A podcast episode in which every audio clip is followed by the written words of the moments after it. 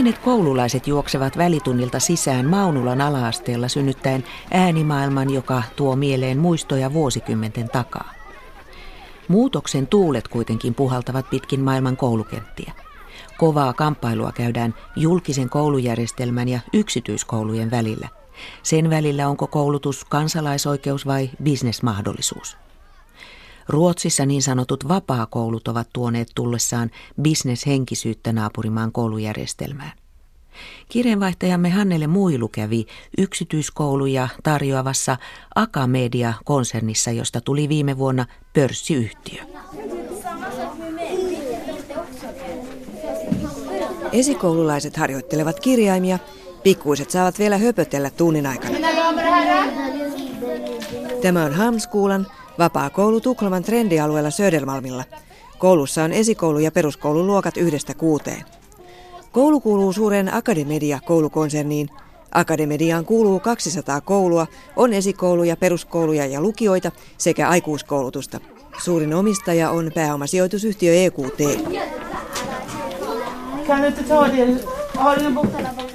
Ruotsiin on saanut perustaa yksityisiä vapaakouluja vuodesta 1992 alkaen. Koulujen välillä haluttiin kilpailua, jotta kouluista tulisi parempia. Vapaakouluja syntyi muun muassa kielten, uskontojen ja pedagogisten ajatusten pohjilta.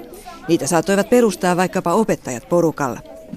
Esimerkiksi kaikki suomalaisruotsalaiset koulut ovat vapaakouluja, koska kunnat eivät suomenkielisiä kouluja tarjoa. Privata skolor i Sverige kostar ingenting för föräldrarna. Det är till och med förbjudet för skolan. Ruotsissa erityistä on se, että yksityinen koulu ei maksa vanhemmille mitään.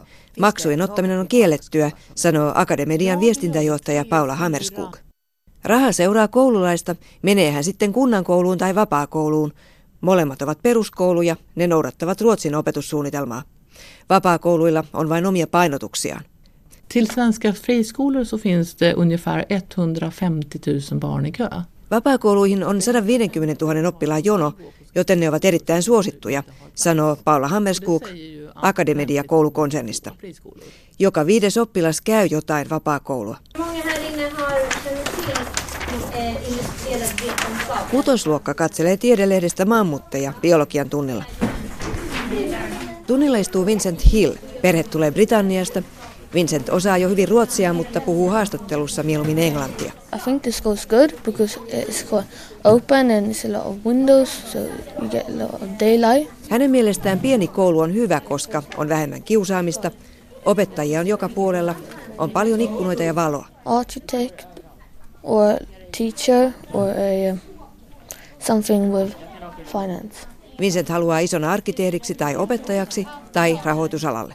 Friskolorna tenderar ju att attrahera föräldrar som har det något bättre ställt. Pedagogiikan dosentti Ulf Fredriksson Tukholman yliopistosta sanoi, että vapaakoulut houkuttelevat hyvässä asemassa olevia vanhempia, varsinkin vanhempia, jotka ovat kiinnostuneita ottamaan selvää kouluista. Ovatko vapaakoulut kuntien kouluja parempia? Vapaakouluilla oli paremmat PISA-tulokset. Enligt Skolverkets beräkningar så blir kommunala skolor och friskolor har lika goda resultat. Ulf Fredriksson kertoo, että opetusviraston arvion mukaan tulokset ovat yhtä hyviä, jos huomioidaan oppilaiden sosioekonominen asema. Vapaakoulujen opetus ei siis ole erityistä. OECD:n arvioinnissa kunnalliset koulut olivat jopa parempia. Ruotsin tulokset esimerkiksi kansainvälisissä PISA-mittauksissa ovat heikentyneet vuodesta 2000. Viimeisin vuoden 2015 tulos osoitti pientä parannusta. Att friskolorna skulle ha en sån odelat enkel positiv effekt på skolan, det har inte visat sig. Ainakaan vapaakoulut eivät ole parantaneet oppimistuloksia, sanoo Ulf Fredriksson. Eriarvoisuus on lisääntynyt vapaakoulujen takia. Erot koulujen välillä ovat kasvaneet. Likvärdighet är en faktor som bidrar till goda resultat. Det är inte så som en del har trott att... Suurten kansainvälisten tutkimusten perusteella yhdenvertaisuus parantaa oppimistuloksia. Ei ole niin kuin osa luulee, että mitä isommat erot koulujen välillä on, sitä paremmin menestyy pieni eliitti. Päinvastoin tasavertaisuus hyödyttää kaikkia, sanoo pedagogiikan dosentti Ulf Fredriksson. Muita syitä Ruotsin heikkoon PISA-menestykseen ovat Fredrikssonin mukaan oppilaiden heikentynyt kiinnostus koulunkäyntiin ja lukemisen vähentyminen. Ruotsissa on myös paha opettajapula. Esimerkiksi Buurosin kunta etsii parasta aikaa opettajia Suomesta. Det är väldigt stressigt. Det är otroligt stressigt och man hinner bara göra kanske en sak. Työ on erittäin stressaavaa, ei ehdi pohtia. Tehtävää on koko ajan, asia toisensa perään, sanoo Gönila Oginjene. Hän aloitti Hamnskolanissa opettajana marraskuussa ja viihtyy paremmin kuin aiemmassa kunnankoulussa. Vapaakouluista tuli myös bisnes. Se tarkoittaa, että koulun pitää houkutella oppilaita, joiden repuissa raha tulee. Sen jälkeen koulun pitää saada kustannukset alas, jotta voittoa syntyisi. Akademedian viime tilinpäätöksessä voittoa syntyi yli 50 miljoonaa euroa. Tuotto on liikevaihtoon nähden kohtalainen 6% luokkaa. Vi gör en bra vinst som stannar inom företaget. Teemme hyvää voittoa, joka jää yhtiöön. Sijoitamme koko summan toimintaan, sanoo Paula Hammerskog Akademediasta.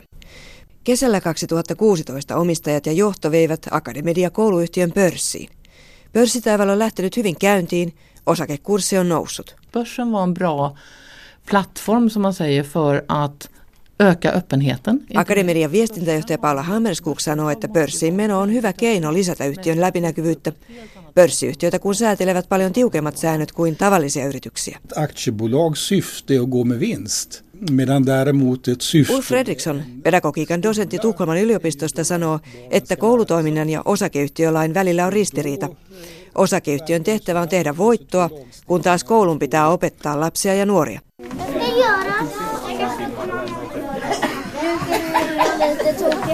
Markkinoilla kun toimitaan, kouluja menee myös konkurssiin. Joskus kunta on joutunut etsimään äkkiä koulupaikkoja sadoille oppilaille, joilta koulu meni alta. Akademedian Hamnskolanin nuori asiakas on tyytyväinen. Väldigt många av mina kompisar började här sen, för vi gick på samma förskola. Kolmosluokkalainen Pilu Elve halusi tulla samaan kouluun kuin esikoulun kaverit. Ruotsin PISA-alamäki on ehkä päättynyt. Ulf Fredriksson arvelee, että kenties oppilaiden motivaatio on palannut. Siitä kertoo ainakin koulupinnaamisen vähentyminen. Finska eleverna, de som skolkar mest i Norden. Vuonna 2012 ruotsalaisoppilaat pinnasivat Pohjoismaissa eniten koulusta. Vuonna 2015 suomalaiset pinnasivat selvästi eniten, tutkija sanoo. Fredriksson kehuu kuitenkin, että Suomessa oppilaiden ongelmiin puututaan nopeammin. Toimittajana oli Hannele Muilu.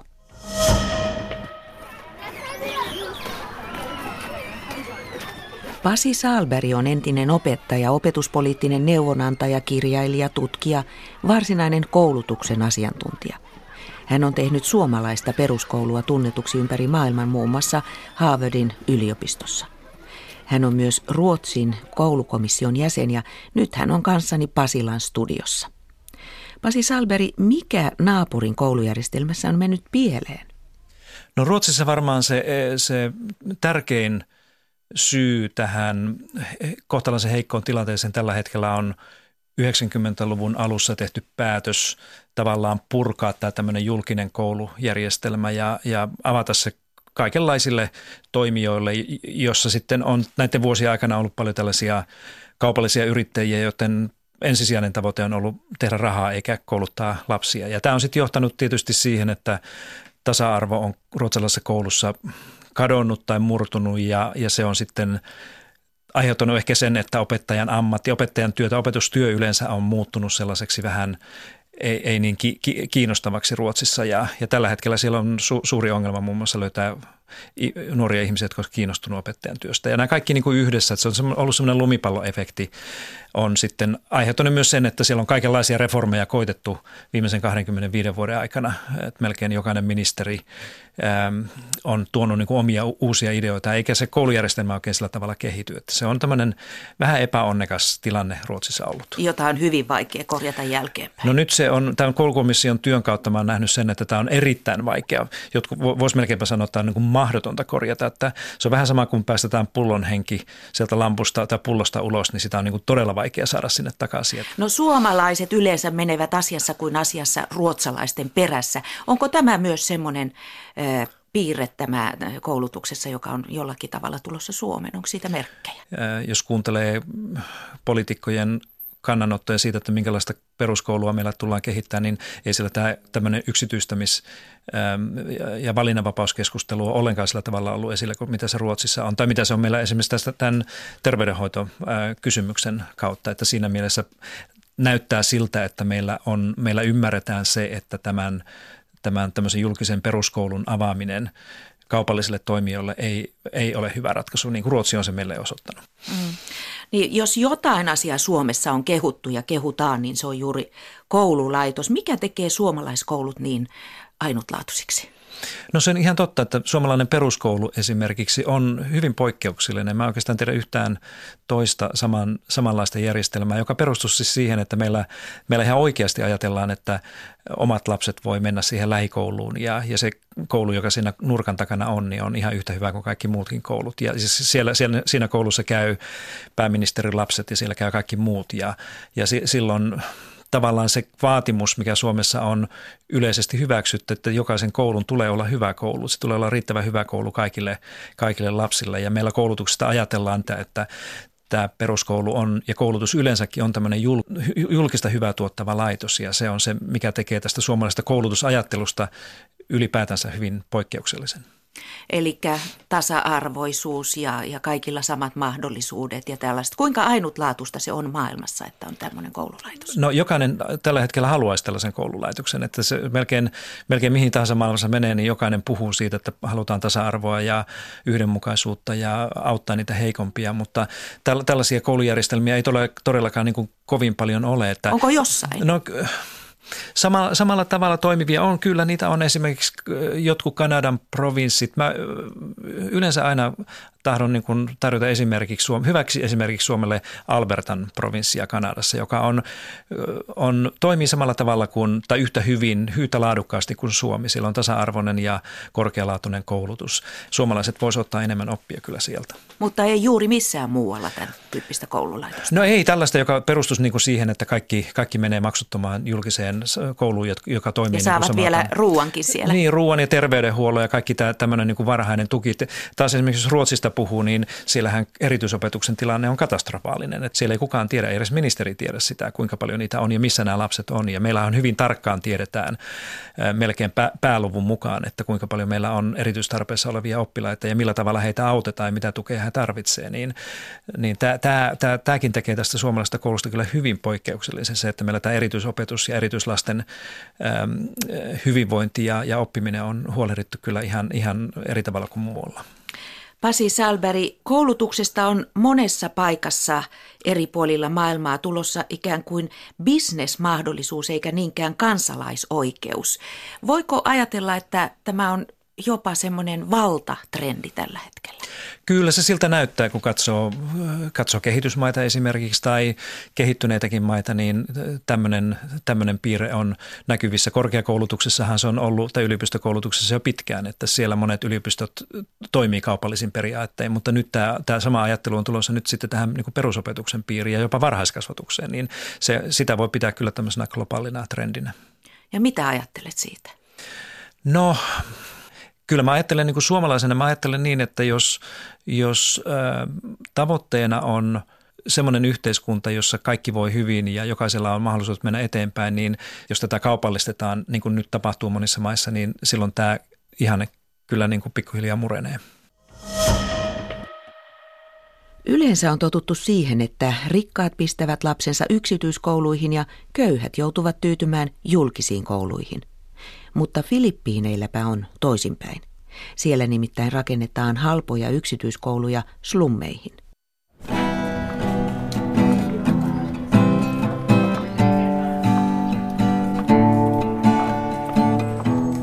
What would I do without your smart now?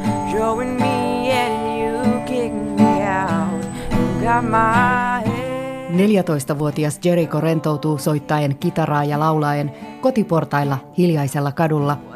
Pitkä kouluvuosi on loppunut.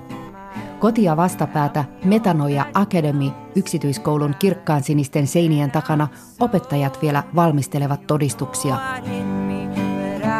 Filippiineillä on lukuisia yksityiskouluja jopa köyhillä alueilla ja määrä kasvaa. Ne tarjoavat opetusta polkuhintaan. Täällä Mabuhai-Sitin kaupungin osassa Dasmariñasin kaupungissa, tunnin matkan päässä pääkaupungista Manilasta, asuu pienituloisia työtä tekeviä perheitä. I enrolled them because I expect a little bit more knowledge. Marites Mabulay siirsi 2 poikaansa Metanoia Academyin 3 vuotta sitten, vaikka valtion koulu on ilmainen. Siirsin poikani yksityiskouluun, koska haluan heidän oppivan enemmän englantia, historiaa ja muita aineita. Nykyisin julkiset koulut eivät ole yhtä hyviä kuin omassa lapsuudessani, hän miettii. Marites Mabulayn mukaan valtion kouluissa pienessä luokassa saattaa olla 60 oppilasta. Opettajan aika kuluu kurinpitoon, kirjoja ei ole tai ne ovat rikki.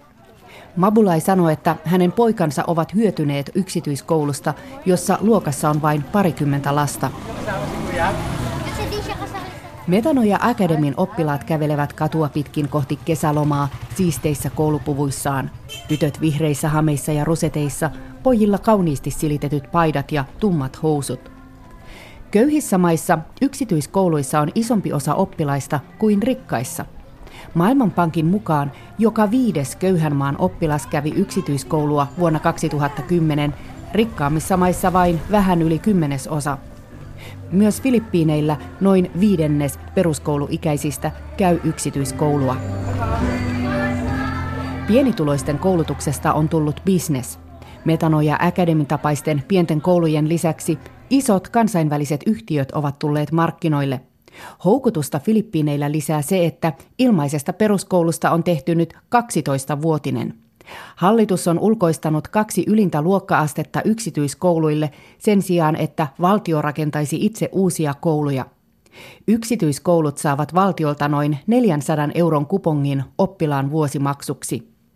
Kansainvälinen Pearson Limited-yhtiö on avannut Filippiineilläkin 10 halpoja APEC-kouluja yhdessä paikallisen Ajala-yhtiön kanssa köyhille alueille.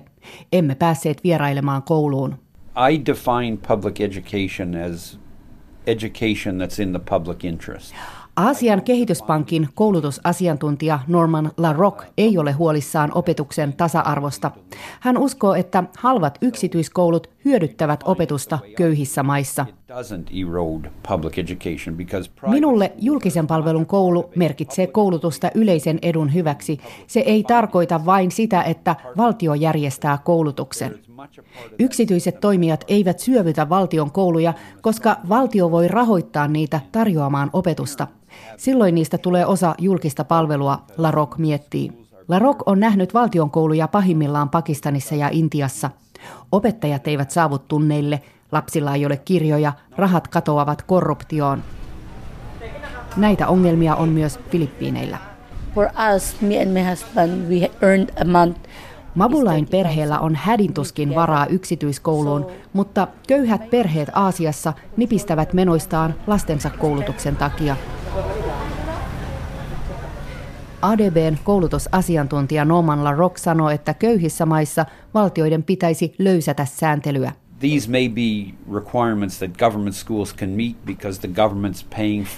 Tiukat säännöt voivat sopia valtion kouluihin, sillä valtio omistaa tontin ja rakennuksen, mutta $5 kuussa laskuttava yksityiskoulu ei pysty tarjoamaan leikkikenttiä ja hienouksia. Oppilaat menevät silti sinne, koska he uskovat saavansa sieltä taitoja työmarkkinoille, LaRocque sanoo. Muun muassa APEC-kouluketju toimii ahtaissa köyhissä kaupunginosissa vanhoissa liikerakennuksissa. Metanoia Academy on suosittu alueellaan, sillä lähiseudun asukkaat tietävät, että koulusta valmistuneet ovat päässeet jatko-opintoihin ja töihin. Marites Mabulay sanoo lasten koulutusta tärkeäksi. I want them to become a simple persons. Having a good job. Haluan lapsilleni yksinkertaisen elämän, hyvän työpaikan, hyvän perheen. En halua heistä rikkaita, mutta askeleen ylemmäs meistä. Ei liian korkealle, ei liian matalalle, vain tarpeeksi, jotta heillä olisi rahaa syödä ja ruokkia perheensä, Marites Mabulay miettii. Yksityiskoulujen lisääntymistä vastustaa kuitenkin moni järjestö. Ne pelkäävät, että valtion koulut kurjistuvat entisestään ja köyhimpien eteneminen jää hyväntekeväisyysjärjestöjen varaan. 4/4 väestöstä elää köyhyysrajan alapuolella. Nälkä estää monia lapsia ahmimasta tietoa edes valtion ilmaisissa kouluissa. Manilassa toimittajana oli Kirsi Crowley.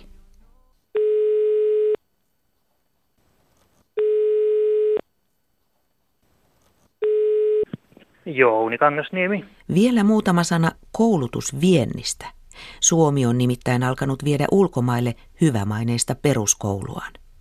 Kysytäänpä opetus- ja kulttuuriministeriön kehittämispäälliköltä Jouni Kangasniemeltä, miten on mennyt? Kun liikkeelle lähdettiin noin 2009, jolloin ensimmäinen tämmöinen koulutuksen kansainvälisen toiminnan strategia, jossa näitä asioita lähdettiin viemään eteenpäin, niin toki vettä virtasi siinä alkuun aika runsaasti ennen kuin päästiin vauhtiin, mutta ainakin nyt tuntuu siltä, että toi on hyvin vauhtiin päästy ja mennään eteenpäin. Ja mitä täsmällisesti ottaen viedään? Ensinnäkin halutaan tietää, että mikä on tämmöisen hyvän koulutusjärjestelmän salaisuudet, miten sitä kehitetään. Toinen tämmöinen keskeinen on se, että me aina sanotaan, että meillä on ihan älyttömän hyvät opettajat, niin varmasti maailmalla kiinnostaa tämä opettajan koulutus ja opettajien täydennyskoulutus.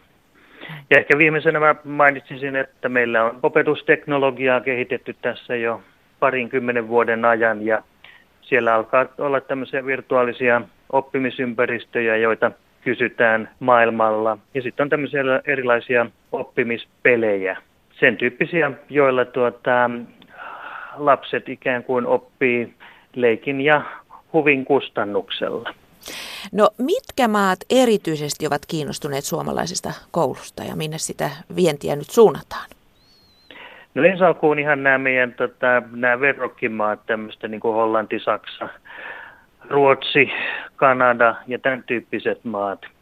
Kyllä tämmöiset kehittyvät maat niin on tällä hetkellä niin ihan siinä eturintamassa kysymässä nyt tämmöistä konsultointiin liittyvää, koulutukseen liittyvää, koulujen rakentamiseen, peleihin liittyvää osaamista. Että Kiinasta on iso kiinnostus, Etelä-Koreasta, Kaakkois-Aasiasta, Taimaa, Vietnam, Indonesia on kiinnostuneita. Sitten latinalainen Amerikka on tällä hetkellä niin kuin semmoinen nouseva maa. Joskus ihan hämilläänkin täytyy kuunnella sitä uutisvirtaa, mitä sieltä tulee, kun siellä hehkutetaan tätä suomalaisen koulutuksen erinomaisuutta. Ylipäänsä siitä, että miten Suomi on pystynyt aikoinaan muuttamaan koulujärjestelmänsä niin, että se palvelee koko kansaa, kaikkia oppilaita ja siitä halutaan oppia. Sitten on nämä Persianlahden maat. Mites niiden kanssa? Nythän just tämän vuoden, ihan tässä muutama viikko sitten, julkistettiin kauppa muun muassa Saudi-Arabiaan, joka lähettää nyt sitten Suomeen ensivaiheessa 100 opettajaa tämmöiseen puolen vuoden täydennyskoulutuskurssille, jossa he niin tutustuu tähän suomalaiseen kulttuuriin, kulttuurimaisemaan, kouluihin ja ylipäänsä niin kuin täydentävät tietojaan, että mitä tarkoittaa silloin, kun koulutetaan tämmöisillä niin kuin suomalaisilla, hyvin niin kuin lapsiläheisillä malleilla. Ja myös siinä, että pojat ja tytöt on samanarvoisia siellä koulussa. Kyllä me oikeastaan niin kuin siitä myös sitten hyvä hinta halutaan, ja kyllä nämä ihan kannattavaa kauppaa, mitä siitä sitten seuraa. Minkälaisissa rahoissa pyöritään? Mutta sanotaan, että päänavaus on jo ollut useampi miljoona ihan Saudi-Arabiankin suuntaan. Hyvä, kiitos oikein paljon kehittämispäällikkö Jouni Kangasniemi. Kiitos, hei. Hei hei. Ja tähän päättyy Maailmanpolitiikan arkipäivää -ohjelma tällä kertaa. Sen voi myös kuunnella Yle Areenasta.